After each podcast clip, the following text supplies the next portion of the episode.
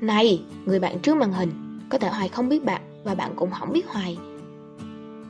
Nhưng nếu trên con đường kinh doanh bạn cảm thấy cô đơn, mệt mỏi hay bế tắc thì nhớ là ghé kênh Hoài nhé. Hoài mong rằng nó sẽ giúp bạn vững tâm, bền chí để bước tiếp trên con đường mình chọn. Và chào mừng bạn đã quay trở lại với chuyện radio bài học kinh doanh của Hiền Hoài. Em muốn hỏi về Reel, hôm nào chị like về Reel đi chị. Em đăng Reel nhiều lần mỗi ngày mà chỉ một phẩy hai k view.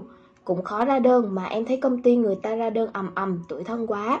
Ok, cảm ơn em đã gửi câu hỏi. Mình cũng đã chia sẻ rất là nhiều là Reel bây giờ nó đang rất là mạnh. Tại vì sao? YouTube Shorts nè, Reel nè, TikTok nè đang cạnh tranh nhau và nó bổ trợ cho nhau. Tại vì là người dùng hồi trước giờ là Facebook rất là mạnh, đúng chưa? Sau đó thì nền tảng này nó thay thế nền tảng khác thôi. TikTok nó kéo Facebook qua, tại vì Facebook lúc đó là rất là chán.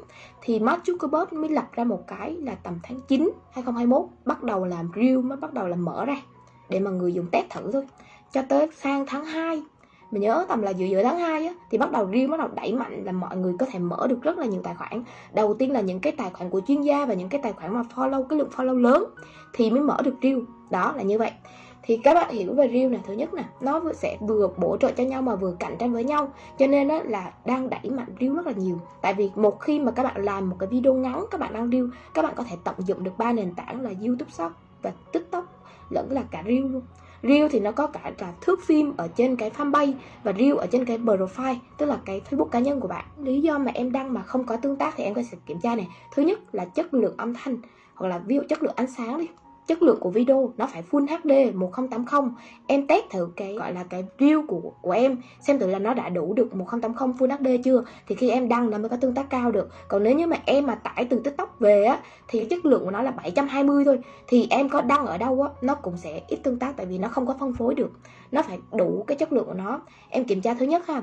Cái thứ hai á, em xem cái nội dung của em. Ví dụ em bán sản phẩm về mẹ bầu, về bé đi, em có thể chọn hai ngách. Nên chung chị sẽ gợi ý cho một số cái. Em có thể chia sẻ về những cái cách chăm con, rồi kích sữa mẹ này, hay là cho các bà mẹ sau sinh thì cũng được. Những cái gì mà gọi là những cái vấn đề, giải quyết những cái vấn đề mà gặp phải cha mẹ sau sinh, về gọi là rạn da này, rồi là về cách mà gọi là kích sữa bị bị tắc sữa này, hay là những cái vấn đề mà về con cho con bú đó. Đó, em có thể giải quyết những vấn đề đó.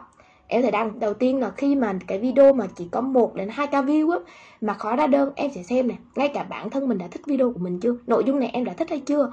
Thì em có thể xem cái video của em lại ba lần đi, xem thử mình có chán hay không, cái nội dung này thật sự nó có giúp ích được gì hay không, hay là chỉ đăng video về sản phẩm thôi. Em có thể bắt đầu phân tích đối thủ của em là những cái người ở trong công ty em luôn. Em thấy họ ra đơn đã ầm ầm đúng không, là họ ra đơn thật hay là đơn do họ sitting, tùy. Chị không biết những cái dòng sản phẩm của em á ra đơn trực tiếp thì rất là khó. Chị không biết cái công ty em họ như thế nào nhé. Nhưng mà phải hiểu nè, đối với dòng mẹ và bé thì em phải kéo lượt theo dõi trước, tức là phải tăng lượt theo dõi rồi mới tăng đơn. Qua Reel thì nó sẽ đầu tiên nó tăng lượt xem cho em, sau đó bắt đầu là khi mà người ta đã xem nhiều video, tức là em phải làm nhiều video, xác định là làm tầm mười, tầm ba mươi video luôn đi. Một cái kênh Reel muốn lên mạnh làm ba mươi video thì bắt đầu nó mới đẩy Reel lên mạnh. Càng làm nhiều thì bắt đầu tương tác của em càng tốt, bắt đầu đẩy lên nhiều hơn. Người ta cũng lấy từ TikTok về không á chị. Thì đó, tức là nhiều người mà cùng lấy về một cái TikTok như vậy, hay là cùng những cái nền tảng TikTok, thì bắt đầu là nó giảm tương tác thôi. Mà người ta đăng trước thì nhiều khi tương tác tốt hơn em, là như vậy. Cho nên mình nên làm những cái video của chính mình. Em có tăng được lượt follow rồi ok, thì khi mà em tăng được follow đúng không, rồi ở trên cái Facebook cá nhân của em có những cái bài viết về feedback khách hàng sử dụng sản phẩm nó có hiệu quả hay không, thì bắt đầu nó mới có chuyển đổi. Hay là ví dụ cách em đăng bài hay là em đăng nhiều feedback thì khách hàng mới có cái niềm tin vào sản phẩm của em, bắt đầu họ mới có lựa chọn. Tại vì lúc em đăng á thì họ chỉ theo dõi ở vì một cái nội dung nào đó nó hay họ follow, hay là nhiều video mà em chia sẻ hay, họ thấy em thường xuyên đăng, bắt đầu nội dung hay họ follow em. Nhưng giống như chị đi, các bạn cũng follow chị là vì chị đăng thường xuyên những bài viết về kinh doanh, về cuộc sống, về phát triển bản thân, hay kể cả là những cái về vấn đề gọi là tài chính. Chị đăng rất là nhiều thứ, những cái thứ đó các bạn cần, các bạn mới follow chị, các bạn mới theo dõi chị hàng ngày. Thì khách hàng của em cũng vậy thôi, họ theo dõi em là vì điều gì. Đó, như vậy tăng follow là tốt rồi, cứ tăng nhiều follow thì đơn nào cũng có đơn hết. Thì em phải kiểm tra chất lượng, mình lên làm những cái video của mình để định cái hình, cái thương hiệu của mình ngay từ đầu luôn thì sẽ tốt. Khi mà em lấy một cái video khác, ok, em có thể làm một khoảng thời gian nhiều video như vậy.